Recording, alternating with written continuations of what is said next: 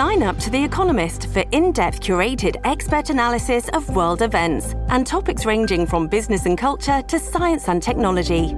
You'll get the weekly digital edition, online only articles, curated newsletters on politics, the markets, science, culture, and China, and full access to The Economist Podcast Plus. The Economist is independent journalism for independent thinking. Go to economist.com and get your first month free.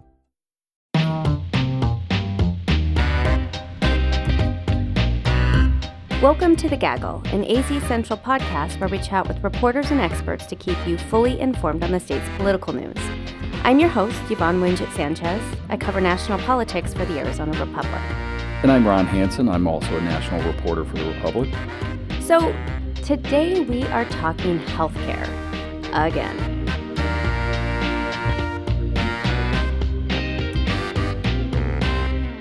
So, when you turn on the cable news network or you're listening to Sirius radio on your drive in, the news is probably dominated with things like the Mueller report and collusion and the latest Twitter spat that the president might be having with his Democratic foes. What you probably don't realize is the number one issue that affects your life and is probably going to be the defining issue in the 2020 election is healthcare. Let me just tell you exactly what my message is. The Republican Party will soon be known as the party of healthcare. You watch. Five of the Democratic presidential candidates took part in a CNN town hall event last night. Some of the topics dis- discussed included student loans and also health care. Here's some of what you missed Medicare for all, single payer program. Well, I support Medicare for all.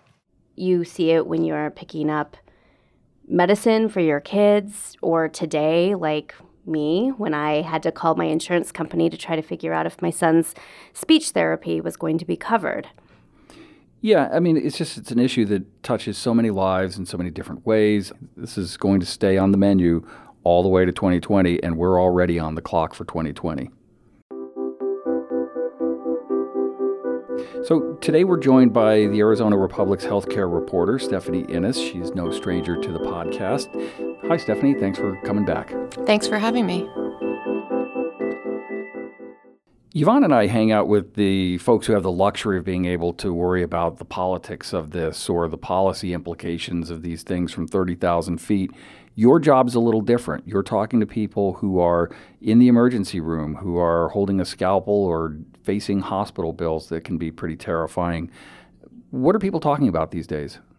People are talking about the cost of their insurance. Um, they're talking about whether or not they can qualify for insurance in the future. And a lot of people are talking about their personal plans and their high deductibles and how much that is costing them out of pocket. And I think a lot of people are just worried about what's going on politically and how that might affect them personally with their own health care. So we see the signs politically that this is going to be a big issue. But what are you seeing every day on your beat as you cover this topic? I think what I see day to day on my beat is a lot of uncertainty. Um, the hospitals don't know moving forward how they're going to be funded. Um, you know, whether they're, you know, Bernie Sanders wants to get rid of insurance companies altogether. So that would completely change the funding structure. Uh, and I think moving forward, people are concerned. Um, there's a lot of talk about pre existing conditions, and that never happened before the Affordable Care Act passed. In fact, a lot of people weren't even very familiar with how the healthcare system worked. And I think a lot more people are familiar and they're more cognizant of what could go away and what it takes to run a healthcare system. Can you give us a sense of what is really at stake here? There's a lot at stake. Before the provisions of the Affordable Care Act took effect, there were 48 million people in the United States without health insurance. That went down to 28 million. It's now about 29 million, so about a million people have again lost insurance since 2016, and that's for a whole host of other reasons. But, you know, if if provisions or protections of the Affordable Care Act go away, uh, a lot of people would lose their health coverage and be more vulnerable to the way things were before the Affordable Care Act, uh, which was that people would go bankrupt from their medical costs. So let's talk about pre existing conditions. How many people have pre existing conditions in, say, Arizona, Metro Phoenix, for example? Well, that's a good question. There have been a few studies on that, but um, the best number I could come up with is it's really be about half the working age people in metropolitan Phoenix have a pre existing condition. You know, and it, it obviously also depends on how the insurance company defines pre existing condition. Um, but usually there's one of two ways, and it's if you've received medical treatment for any condition or if you have a condition that a prudent person would would get treatment for. But you know, prior to the ACA, that could include pregnancy. So if you were pregnant and trying to get health coverage, you could be denied. Um, it could include obesity, asthma. Um, I've interviewed a number of people who haven't weren't able to get health insurance because of skin cancer. So, um, you know, it applies to a lot of people.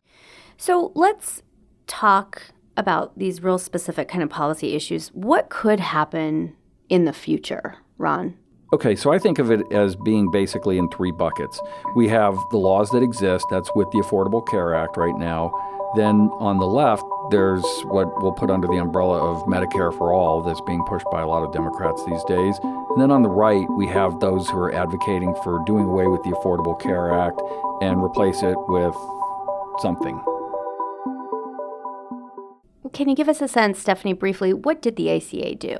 The ACA did a lot of things, so it would be too hard to list them all right now. But some of the the bigger things and key issues are allowed uh, people or young people to stay on their parents' insurance until they were 26. It forbade plans from charging you for preventive visits. So when you go for an annual checkup, you can't be charged for that. It took away the lifetime and annual caps on spending. It also, until this year, uh, mandated through federal penalties that everyone have health insurance, although that went away this year. And it um, did some other things that people aren't always aware of, like it fines hospitals that have higher than average hospital acquired infections. And uh, the other key thing it did was allowed states to expand their Medicaid programs. Oh, and, and one thing I forgot was the federal subsidies um, that it gave for people who buy their own insurance. You could qualify for federal subsidies to help you pay for that. Uh, so all those things were part of the ACA that people don't always realize they're, they're, they were part of the ACA because they're ingrained now in what we expect. From a big picture perspective, give us an example of maybe the biggest positive effect of the Affordable Care Act so far. What, what's the biggest pro that somebody would argue for that? Probably that more people got health coverage. Um, and as a result of that, you know, the ACA never intended to give people better care, it intended to give more people covered. Because when you have more people covered, it brings down costs for the entire system. So you had 20 million more people getting health coverage. And as a byproduct of that, you had 20 million more people who are understanding healthcare and deductibles and what it means to have health insurance. Okay, so that's the best argument for it.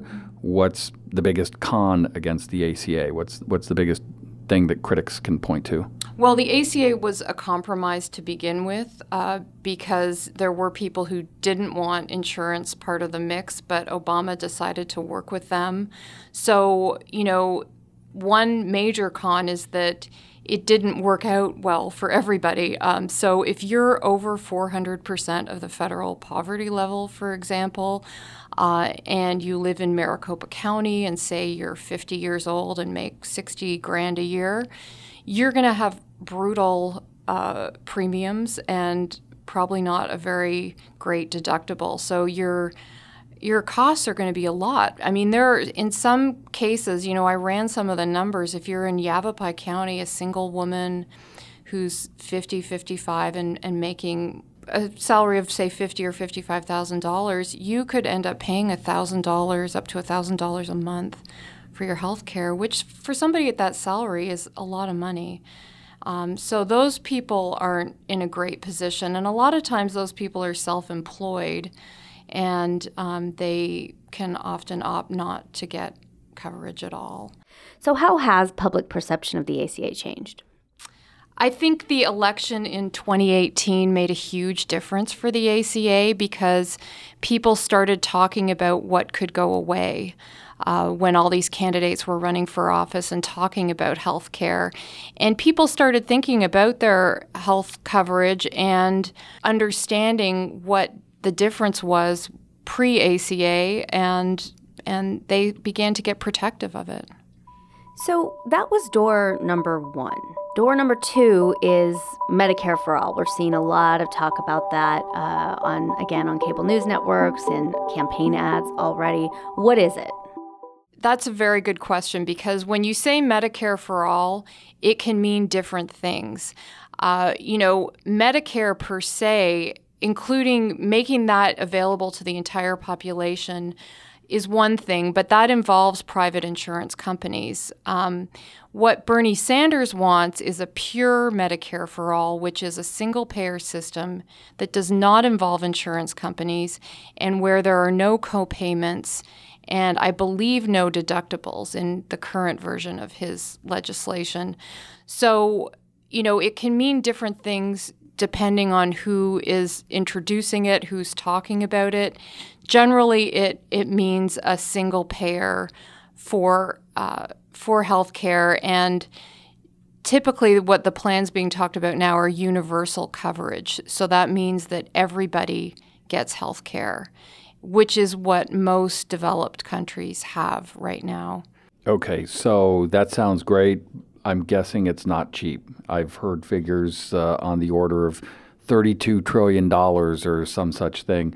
What can you tell us about the cost of this? Well, so the $32 trillion number is a bit of it's it's it's easy to misunderstand because when you say that it's it's because of cost shifting. So if the federal government is paying for health care, it's going to be paying a lot more money for health care because it's not paying for most of healthcare right now. It actually, believe it or not, the federal government is paying about 49% of our healthcare right now. But in most countries, um, you know, like Canada or Japan, it's paying more than 80%. So because the US would be paying more for healthcare as a single payer, obviously it's going to be more expensive.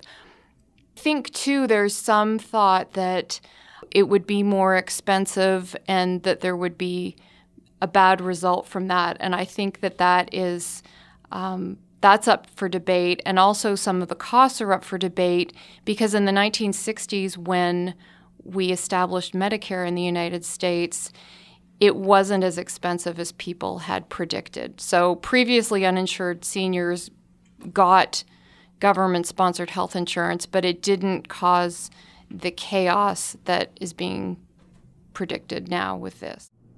Okay, so it sounds like we're talking about universal coverage. Uh, we know that it's expensive, but involves a cost shift, as you put it. What what is to like about this? Is it simpler? Is it fairer? Is what would what would the consumer experience be in a system like that? Well, I can tell you one thing: it's simpler, um, and I can tell you that from experience because I grew up in Canada where I went to the doctor, and now you give a card, you know, just indicating that you're a, a resident. But when I was growing up, I just went to the doctor. And as a kid, I would even go without my parents if there was something wrong. There was no exchange of paperwork because everybody gets coverage. So, yeah, it's very much simpler for the consumer. And it's also simpler for the physician because they're not dealing with insurance paperwork as much. I mean, you know, you, the government is going to be the the single payer, so I don't know what kind of a system they would have. So I can't say that for certain, but I know from the consumer perspective, it's a lot simpler. Okay, so simple is good. It sounds like is there something that they won't like that again for the consumer going through that system what is the thing that's going to drive them crazy well if you have the government as a single payer they're going to set rates of wh- how they reimburse hospitals and physicians, and that may be a, a, lower rate than what they're getting right now. And some people argue that could hurt innovation. And you know, while the U.S. has a lot of problems with its healthcare system, it's also one of the best healthcare systems in the world if you can get the care you know, it's very innovative, um, and uh, there are a lot of good things about it. And people worry that that could be hurt if the government is the single payer on this. You know, one thing I want to add is that while the US has some of the most innovative health care, the fact that it's not accessible to everybody means there are a lot of disparities. So we have here higher infant mortality and lower life expectancy than many other developed countries. Door number three is the legal challenge to the Affordable Care Act, which, best case scenario for some Republicans, means the law gets essentially repealed through a court challenge. Exactly. And uh, that's a very real possibility. So they've already had a federal judge rule in favor of overturning the ACA, although there wasn't an injunction. So that's why the ACA is still in effect. But a lot of people predict this could go to the U.S. Supreme Court. And depending on how the Supreme Court rules, there's a real possibility that this the ACA could actually really be overturned. And I'm not sure the general public is super aware of that, but it, it could entirely go away as a result of, of a court ruling. Can you give us a sense of what else you have your eye on heading into 2020? Yes, there are many ways that uh, that people might not be aware of that the Affordable Care Act is actually getting chipped away in states, including Arizona. So uh, here, we Governor Doug Ducey just signed into law um, allowing short-term health plans to be extended up to three years, and those plans don't have to cover pre-existing conditions. So people could actually unwittingly buy those plans and I don't know about you, but even as a health reporter, I don't always read all the fine print in my health insurance policies. And you could buy one of those plans and not realize that it doesn't cover things that you need, like prescription drugs or mental health coverage. So that's a concern um, that that's going to upset the marketplace by giving people big bills that they can't afford. And then we expect that Governor Ducey is going to sign the Association Health health plan um, bill, which would allow like chambers of commerce to get together and sell health insurance to their members or small business associations to uh, sell insurance, which actually sounds like a good idea and it might be a good idea. The only problem is it's siphoning off young, healthy people from the individual marketplace, and you need that risk pool. I mean, that's what insurance is it's having healthy and people who might get sick or who are sick to balance it out. So if you have all the healthy people buying association plans, then you're going to be left with the sick people in the individual marketplace. Stephanie, thank you so much for coming on. I know we'll be talking more about this issue for now and the next probably year and a half. Thank yes, you. Thanks for having me. You can find me on Twitter at Stephanie Innes, and that's I N N E S.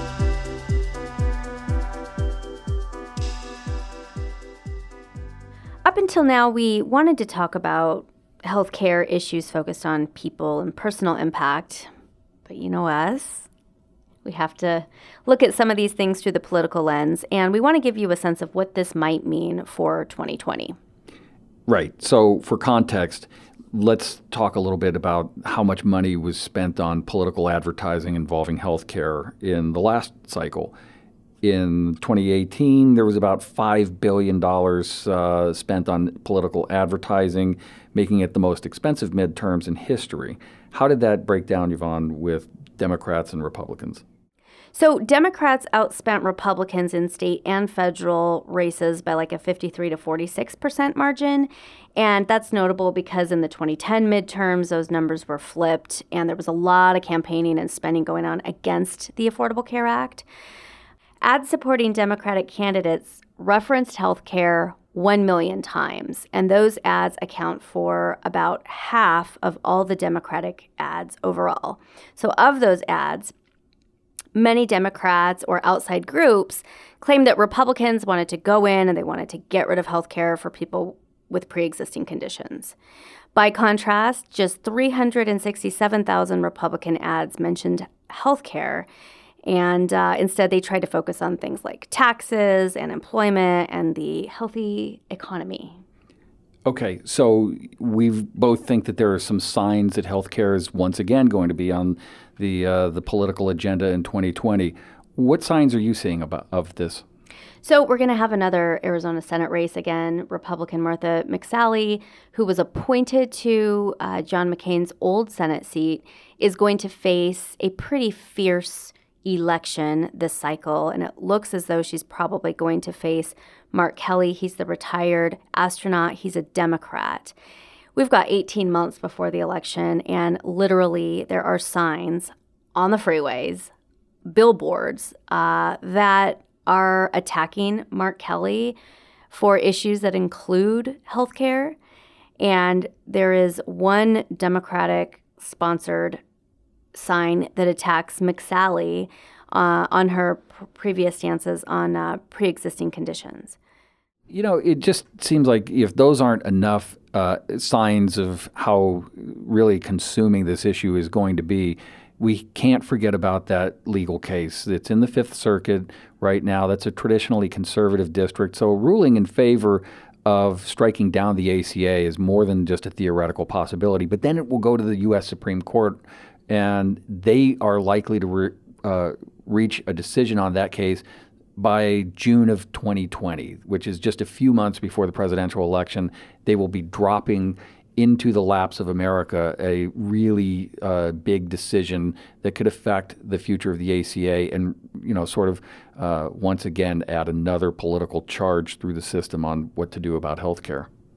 So, for all the uh, news coverage that the Mueller report is getting, and it should be getting, uh, for all the news coverage of the tweets, the uh, latest um, kerfluffle, political kerfluffle of the day, there is a very big likelihood that this election will hinge on this issue. And we want to make covering healthcare a priority this election cycle. We want to hear your story about navigating the healthcare system. We want to get a sense really of how these laws or lack of coverage are affecting you. You can find us on Twitter. Our DMs are always open. You also can reach out to me on Twitter at Yvonne Wingett. And I'm at Ronald J. Hansen. That's H A N S E N. Well, that's it for today, Gaggle listeners. This episode was edited and produced by Kayla White with oversight from Katie O'Connell. Thanks again. We'll be back next Wednesday.